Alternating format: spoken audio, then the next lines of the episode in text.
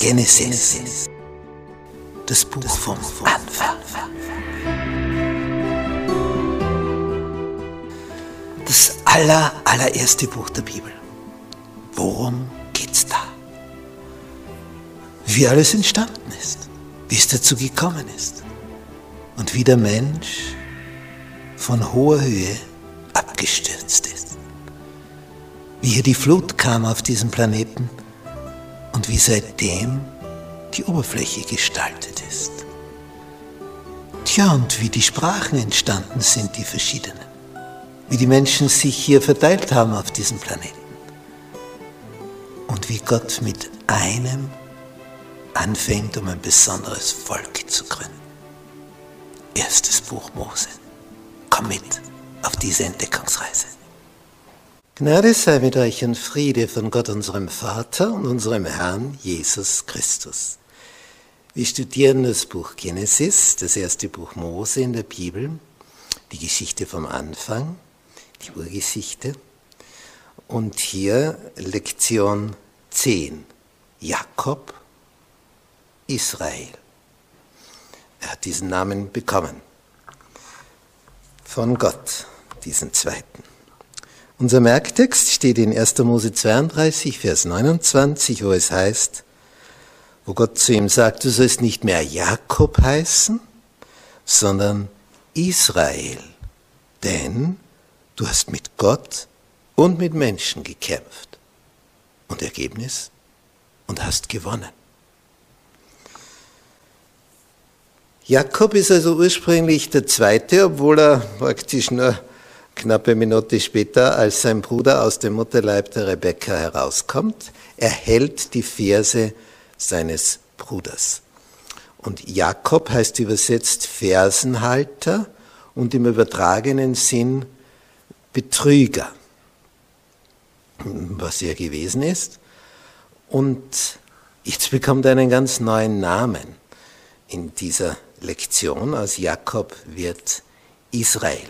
Und wie es dazu kommt, das werden wir uns hier näher ansehen. Jakob ist also, und dann schauen wir uns auf der Landkarte ein bisschen näher an, als er 20 Jahre sich hier in der Gegend von Haran aufhielt, wo der Bruder seiner Mutter wohnt mit der Familie, die sich inzwischen auch entsprechend vermehrt hat. Werden ihm hier also zwölf Söhne geboren, eigentlich von vier Frauen, also die eigenen zwei und dann die zwei Dienerinnen von Lea und Rahel. Da vermehrt sich also seine Familie stark und sein Besitz stark, denn es werden ihm Schafe geboren ohne Ende. Er ist jetzt ein wohlhabender Mann, und deswegen wird er beneidet. Also, also nicht immer ist das so ein, so ein unproblematischer Segen. Je mehr du hast, desto mehr Neider hast du auch automatisch. Weil andere sind, der hat mehr als ich. Und jetzt kann man sich freuen, wie gut es dem geht, oder du kannst ihn beneiden. Und das ist also sehr oft speziell in der Verwandtschaft der Fall. Hat mir eine Dame erzählt, sie hat einen Lottogewinn gemacht und hat dann ihren Verwandten Riesengeschenke gemacht zu Weihnachten. Also unvorstellbar vom Wert her, was, wie es sonst geben kannst. Und dann, was war die Reaktion? Das ist alles, wo du Millionen gewonnen hast. So, so ist das, du wirst beneidet. Also egal, was du dann gibst, ist immer zu wenig. Und Jakob hat jetzt hier die, diese Sorge, was wird da jetzt werden? Will weg, weil er spürt, da wird es immer problematischer, aber zu Hause, hier in dieser Gegend, da wartet Esau. Und vor dem ist er ja vor 20 Jahren weg. Er ist geflohen. Und was hat sich da inzwischen getan?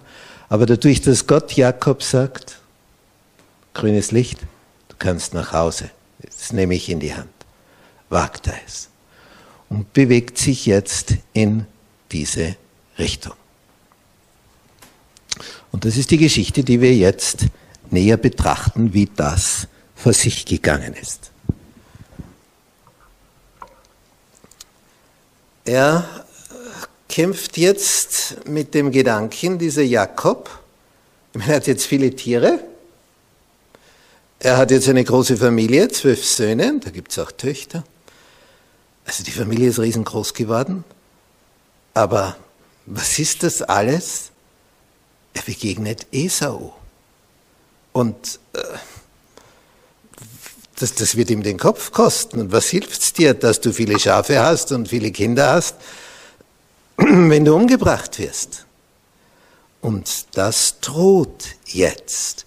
Und je näher er der Heimat kommt, also du freust dich ja ungemein, nach 20 Jahren wieder dorthin zu kommen, wo du aufgewachsen bist, aber was erwartet dich dort? Also diese Ungewissheit, die zermartert dein Gehirn. Und das schauen wir uns jetzt an.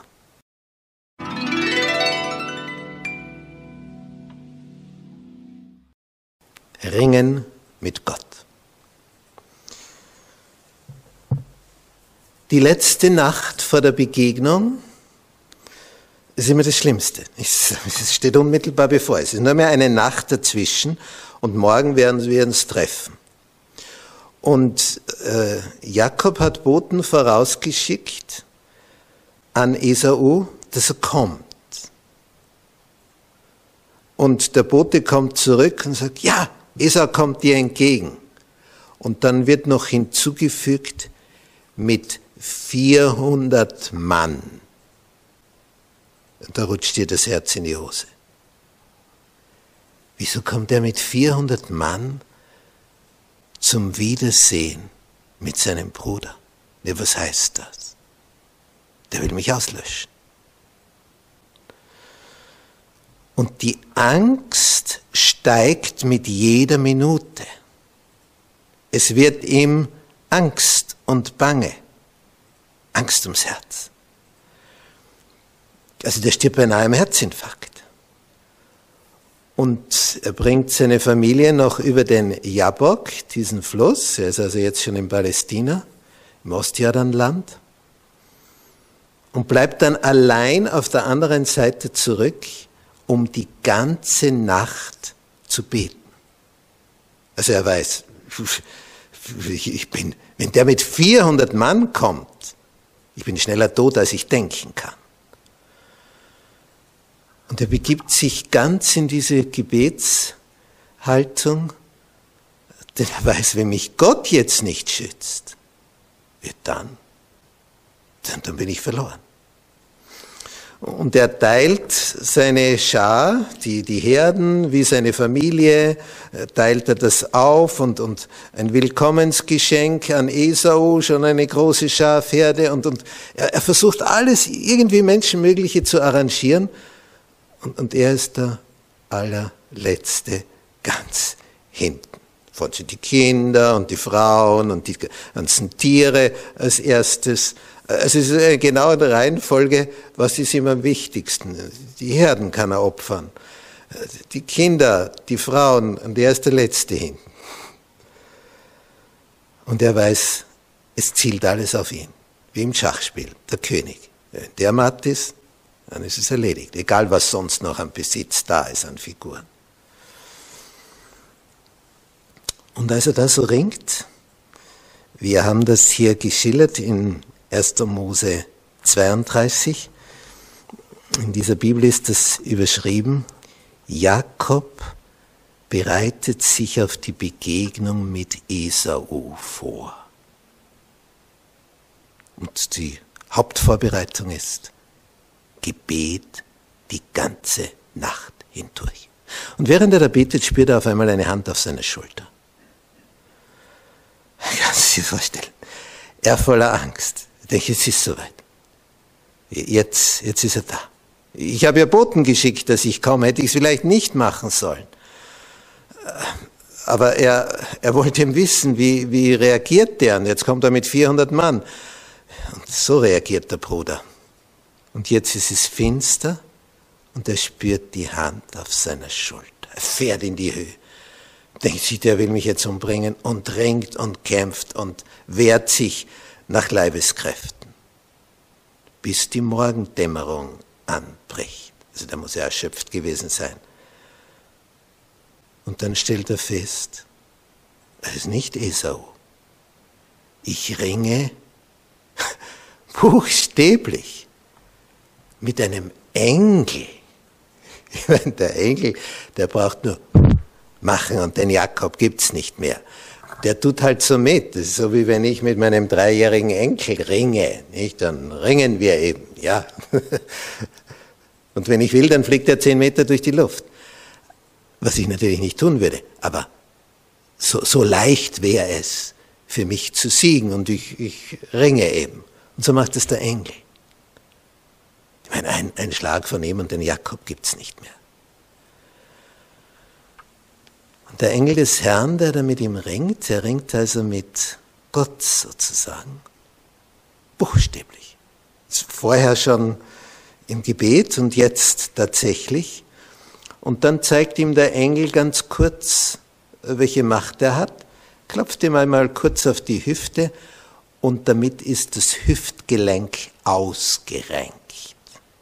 Jetzt stell dir mal vor, dein Hüftgelenk funktioniert nicht. Ja, dann bist du natürlich so unterwegs. Also ein Rack. Du bist ja nicht. Du kannst nicht einmal mehr richtig gehen. Aber etwas anderes ist in dieser Nacht passiert. Er hat die Zusicherung bekommen, Gott ist auf seiner Seite. Und obwohl er jetzt körperlich hinkt, ein Rack ist, ist er innerlich jetzt ein Riese.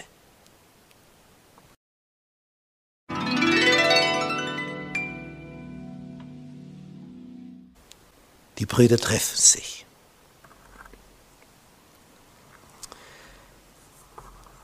Also vor, vor dieser Begegnung hat ja Jakob jahrelang gezittert. Deswegen ist er ja vor 20 Jahren geflohen. Und jetzt geht er freiwillig in diese Richtung zurück. Ja, weil Gott gesagt hat, ich sorg für dich. Brauchst dir keine Sorgen machen. Ich sorg für dich. Brauchst keine Angst haben. Ich schütze dich.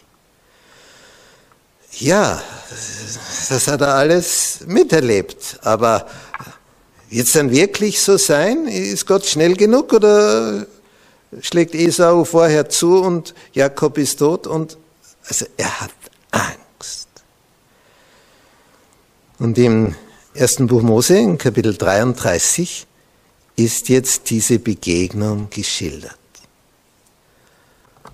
Und die Angst steigert sich also zum Höhepunkt, denn der kommt mit 400 Mann, nicht allein, der Esau. Tja, das sind also zuerst die Mägde, dann kommen die Frauen mit den Kindern.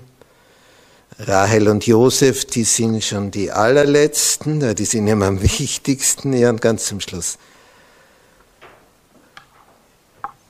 Und dann wagt er es selbst, und das steht in 1. Mose 33, Vers 3, er selbst aber ging ihnen voraus. Das ist jetzt der Unterschied. Vorher war er der Letzte hinten und jetzt geht er als Erster nach dieser Gottesbegegnung. Jetzt, jetzt, jetzt ist er sich sicher. Jetzt funktioniert. Ja, und dann treffen sie sich. Er verneigte sich siebenmal zur Erde, bis er nahe zu seinem Bruder kam. Siebenmal. Da lief ihm Esau entgegen, umarmte ihn, fiel ihm um den Hals, küsste ihn und sie weinten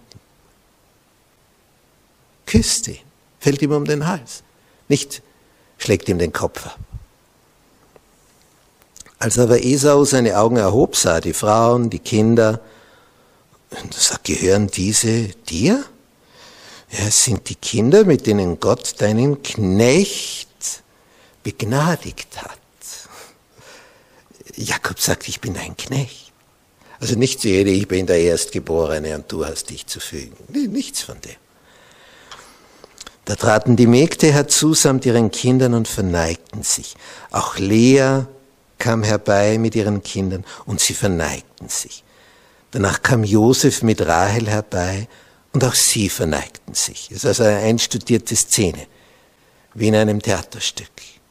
Jakob hat genau gesagt, und zuerst du und dann du und dann du. Und jedes Mal, wenn er zu Esau kommt, dann Verneigung. Und Esau sagt, äh, als sie jetzt hier sind, wie, was ist jetzt? Und da haben wir jetzt so, so schön dieses Gespräch geschildert.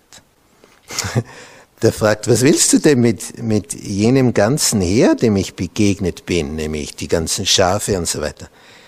Und der Jakob sagt, ich wollte Gnade finden in den Augen meines Herrn. Vater gesagt, ich bin der Knecht und jetzt sagt er, bist mein Herr. Und der Esau, ich habe genug, mein Bruder, behalte, was du hast. Oh nein, habe ich Gnade vor deinen Augen gefunden, so nimm doch das Geschenk an von meiner Hand.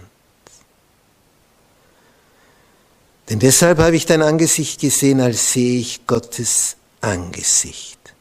Und du warst so freundlich gegen mich. Merkt ihr, was im Leben zählt? Merkt ihr, was letztlich zählt? Dass du deinem Bruder wieder ins Angesicht schauen kannst. Ja, und er gibt ihm das und sie sind wieder eitel Wonne miteinander und dann erzählt Esau, warum er so ist, wie er ist. Weil Gott in der Nacht mit ihm geredet hat und ihm klargemacht hat, du vergreifst dich nicht an Jakob, ist das klar? Und Esau vergreift sich nicht, weil mit Gott möchte er sich nicht anlegen. So einfach wird die ganze Sache geregelt.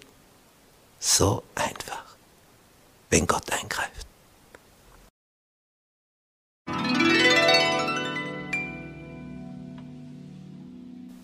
Das Verbrechen an Dina. Jakob hat zwölf Söhne und die Töchter sind bisher gar nicht erwähnt, aber die gibt es auch.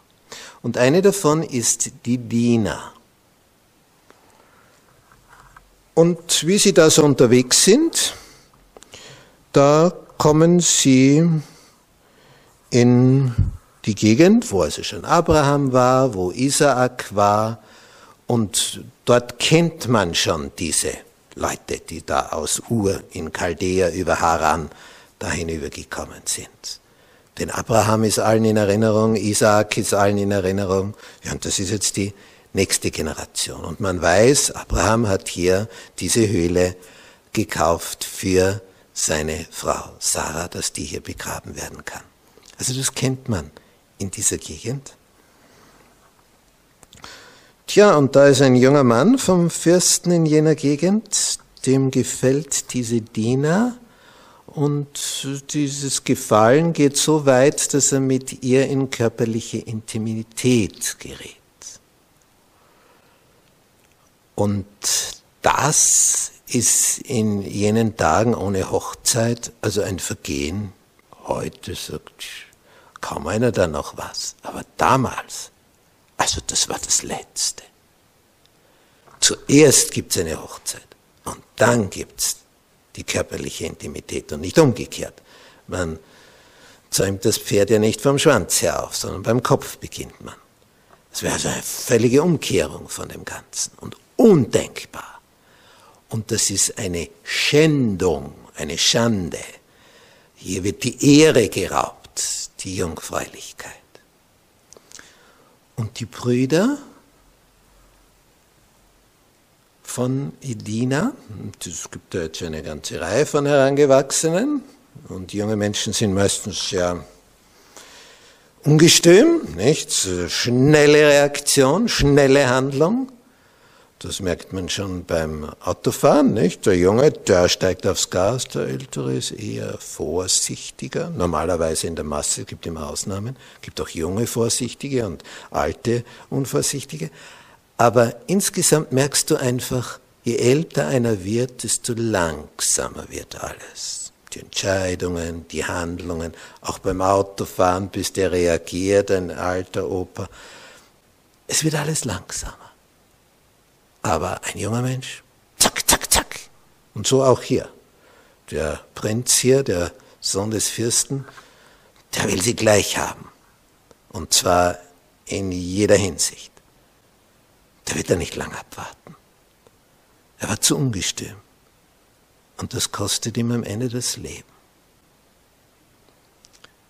Denn die Söhne Jakobs, vor allem zwei sind hier federführend, erledigen das, um diese Schande zu rächen an ihrer Schwester Dina. Und Jakob ist entsetzt. Bisher war, und das erleben wir jetzt in, in der Weltgeschichte, da gab es jetzt Jahre des Vertrauensaufbaus zwischen Ost und West in Europa. Und plötzlich, mit einer Aktion, wird alles zunichte. Alles. Und alles, was vorher an Vertrauen aufgebaut wurde, und jetzt ist das der Erzfeind und jetzt gehen wir auf den los. Und alles an mühevoller Überzeugungsarbeit das Vertrauen aufgebaut wird, was über Jahrzehnte gewachsen ist, mit einer Aktion ist das Ganze erledigt. Und hier auch ein Abraham, ein Isaak. Was haben die hier alles investiert? Damit das funktioniert und Vertrauen ist zu den Bewohnern des Landes, nämlich von denen her, zu den Eindringlingen. Sie sind ja die Fremden. Die kommen aus Ur in Chaldea und aus Haran dann weiter. Und mit diesem Mord, und das geht noch weiter an der ganzen Bevölkerung hier im Sichem, passieren Dinge, wo Jakob genau weiß, das ist die Katastrophe. Jetzt werden alle Bewohner des Landes über uns herfallen, denn das spricht sich ja herum, was da jetzt geschehen ist. Und wir sind eine kleine Schar. Es ist ein Wahnsinn, wie die, die Jungen gehandelt haben. Der Vater ist entsetzt. Denkt sich, wie, wie kommen wir da jetzt durch? Wie überleben wir jetzt? Die werden uns ausrotten. Jetzt ist er bei Esau davongekommen. Und was beschließt er jetzt, um da zu überleben? Das schauen wir uns an.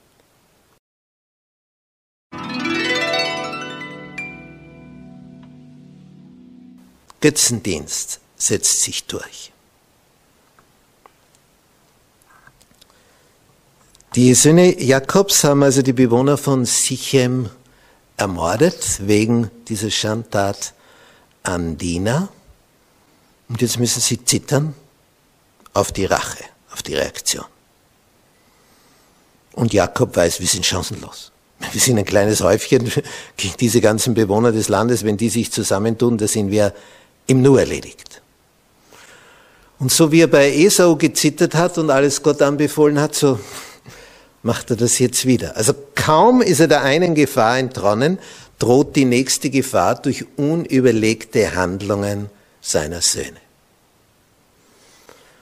So kannst du also noch so um Frieden und alles bemüht sein, wie, wie, wie vorausschauend und weitblickend du auch bist, wenn die anderen dir alles vermasseln, das ins Gegenteil verkehren, was machst du? Das kannst du nicht retour holen. Das, das, die, die sind tot.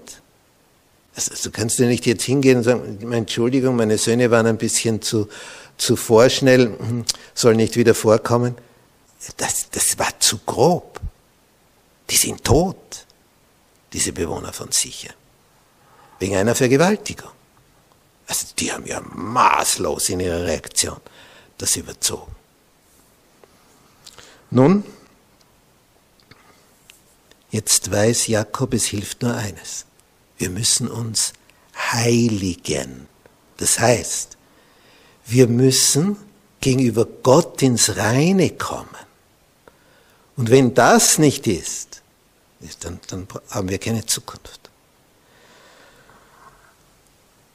Und diese Geschichte, die jetzt berichtet ist, die ist also eine, wo man merkt, wie, wie geistlich reif Jakob geworden ist. Denn in 1. Mose 34 heißt es ja am Ende, in Vers 30 sagt er zu Simeon und Levi, das, das waren also die zwei Redelsführer, ihr bringt mich ins Unglück dadurch, dass ihr mich verhasst macht bei den Einwohnern des Landes, bei den Kanaanitern und Phiresitern, da ich doch nur wenig Leute habe.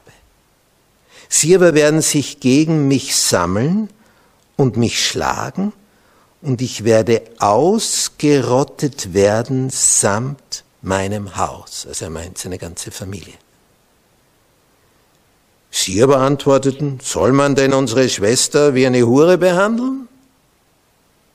Äh, ja, hier ist Unrecht geschehen. Aber die Reaktion war so maßlos überzogen, dass jetzt die ganze Familie wahrscheinlich ausgerottet werden wird. Aber der Herr erscheint ihm. Das haben wir in Kapitel 35. Gott sagt ihm, mach dich auf, zieh hinauf nach Bethel. Was ist dort geschehen? In Bethel. Da war die erste Nacht auf der Flucht vor 20 Jahren vor Esau. Dort hat er diese Himmelsleiter gesehen, diese Verbindung zwischen Himmel und Erde. Und Jakob war also einer, der Visionen hat, wo Gott ihm Offenbarungen geschenkt hat. Und daran hält er fest. Und Gott erscheint ihm jetzt in, in dieser angstvollen Zeit, wir haben ja gelesen, sagt jetzt, jetzt werden sie sich zusammenrotten gegen mich, die Bewohner dieses Landes, und dann sind wir ausgetilgt. Und jetzt erscheint ihm Gott. Jakob hat also alles in seiner Not Gott geklagt. Und Gott sagt, geh nach Bethel. Baue dort einen Altar für den Gott, der dir erschienen ist, als du vor deinem Bruder Esau geflohen bist. Also Gott kennt die Geschichte sehr gut. Der weiß das alles und der merkt sich das alles und der vergisst nichts, gar nichts. Da sprach Jakob zu seinem Haus, also zu seinen Leuten, zu seiner Familie und zu allen, die bei ihm waren, tut die fremden Götter von euch weg, die in eurer Mitte sind, und reinigt euch und wechselt eure Kleider innere und äußere Reinigung. Die fremden Götter. Da gibt es in seinem Umfeld Götzenanbetung. Und das Ganze wird vergraben. In Vers 4 heißt es, da lieferten sie Jakob alle fremden Götter aus, die in ihren Händen waren, samt den Ringen, die sie an ihren Ohren trugen. Und Jakob verbarg sie unter der Terepinte, die bei Sichem steht. Wurde vergraben. Gold, Silber, Schmuck, Ohrringe, Götzenbilder, nicht so eine Statue, das war ja was Kostbares, Geschnitztes. Alles vergraben. Weg damit. Wir wollen uns reinigen, wenn wir Gott begegnen, um seinen Schutz zu erflehen.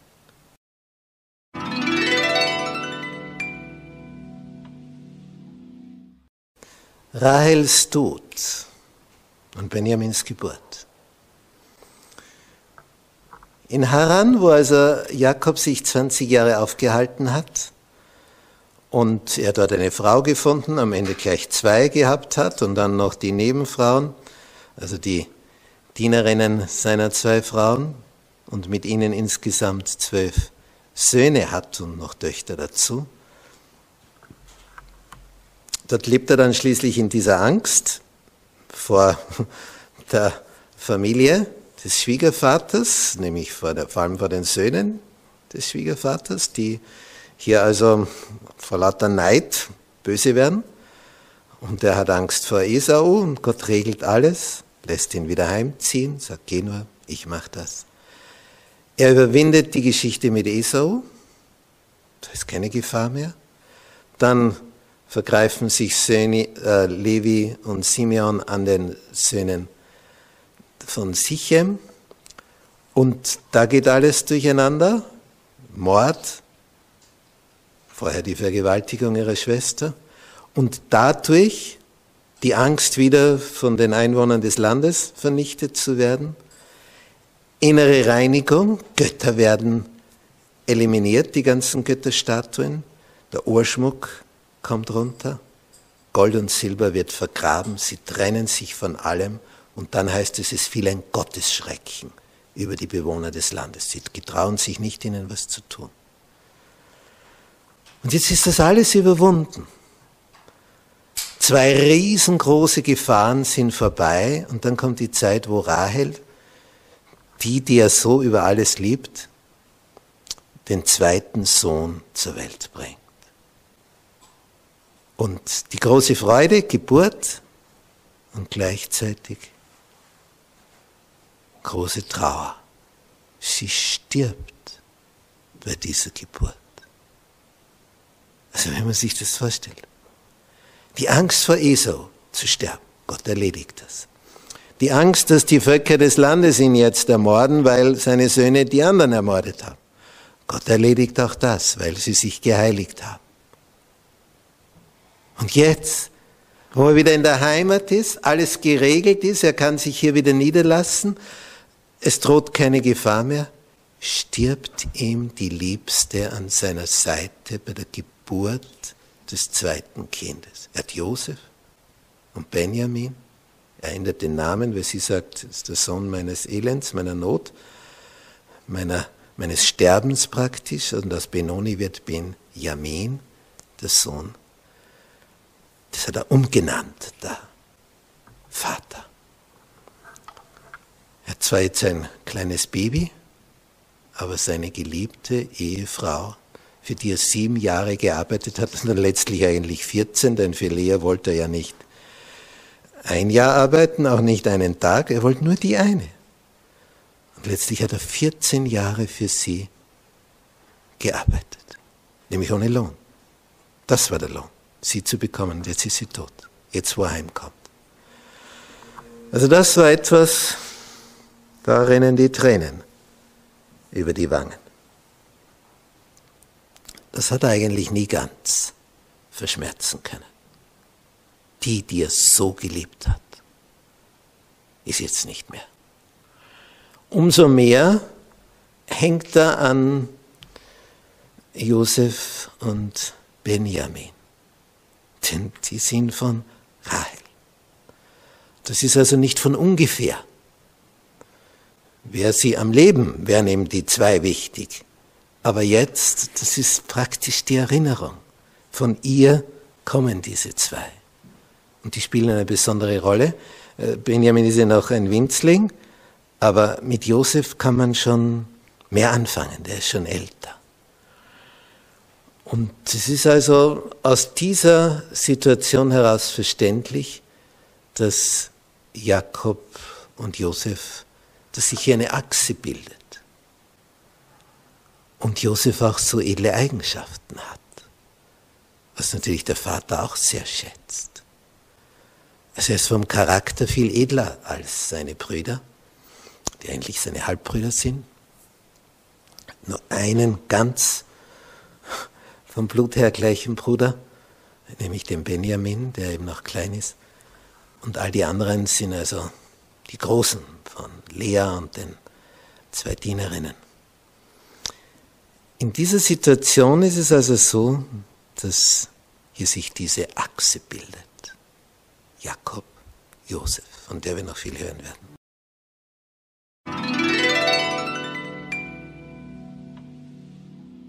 Zusammenfassung. Jakob hat also einiges hinter sich. Ab dem Zeitpunkt, wo seine Mama, die Rebekka, gemeint hat, sie muss also Gott nachhelfen, damit der Edlere der Führer des Stammes wird, wo sie also meinte, sie muss Gott vorauseilen, weil der anscheinend zu langsam unterwegs ist und nicht sieht, dass jetzt der letzte Tag gekommen ist. Isaac will den Esau segnen. Wo sie also verständlicherweise für uns Menschen, wenn man es nur aus menschlicher Sicht betrachtet, in diese Richtung zielt. Also sie denkt, jetzt, jetzt müssen wir was tun. Das ist die letzte Minute. Sie hat eh bis zur letzten Minute gewartet, ob Gott eingreift. Aber wenn er bis jetzt nichts tut, also, und sie war trotzdem zu schnell und zu früh. Und wie viel Elend daraus gekommen ist. Wie viel Elend. Und was da noch an Angst 20 Jahre später da war. Da war sie schon tot. Hat ihr Sohn noch die Angst wegen dieser Handlung? Also dieses etwas verstehen, was das Bessere ist, aber nicht abwarten können, bis Gott es auch so regelt. Und man meint, man muss damit mit Gewalt, mit List eingreifen. Das lohnt sich also nicht. Das lerne ich aus der Geschichte für mich. Ja, auch wenn du den Durchblick hast und merkst, ja, das müsste eigentlich so und so und so laufen. Ja, alle eure Sorgen werft auf ihn, denn er sorgt für euch. 1. Petrus 5, Vers 7. Befehle es Gott an. Er wird zur rechten Zeit das Rechte tun. Meine, was konnte Jakob machen in der Begegnung mit Esau? Ja, er schenkt ihm alle möglichen Tiere und er übergibt Besitz, um zu zeigen, ich bin der Kleine, du bist mein Herr, nennt er ihn. Ich bin dein Knecht, dein Diener. Und die Angst. Und Gott löst es. Und dann die Angst nach der Vergewaltigung von Jakobs Tochter Dina, nachdem Simeon und Levi da eine ganze Ortschaft auslöschen. Aber was wird jetzt werden? Die Rache ist furchtbar. Aber wir müssen uns heiligen, wir müssen mit Gott eng werden. Und alles funktioniert und dann stirbt ihm noch die Frau. Und zwar nicht irgendeine, sondern die, für die er 14 Jahre gearbeitet hat. In all dem hat Jakob Offenbarungen bekommen, in all diesen Phasen. Dieses Ereignis in Bethel mit der Himmelsleiter, dann wo ihm der Herr erscheint im 20. Jahr in der Fremde und ihm sagt, du kannst heimgehen, ich mach das. Und wie dann ihm der Herr wieder erscheint in der Heimat und ihm, ja und ihm Esau, dem Jakob, dann mitteilt, Gott ist mir erschienen, gesagt, ich soll mich nicht an dir vergreifen. Hüte dich, mit Jakob anders zu reden als freundlich. Hüte dich. Ja, und dann ist er freundlich. Wenn Gott eingreift, dann wird alles gut. Aber geben wir Gott auch die Möglichkeit einzugreifen oder denken wir, ich weiß den besten Zeitpunkt. Und wenn er es jetzt nicht macht, dann muss ich es jetzt machen. Wirst du dabei gewinnen? Auch ein Mose meinte, jetzt sei die Zeit gekommen, dass sich das Volk erhebt gegen die Ägypter. Und dann hat er den Mord begangen am ägyptischen Aufseher.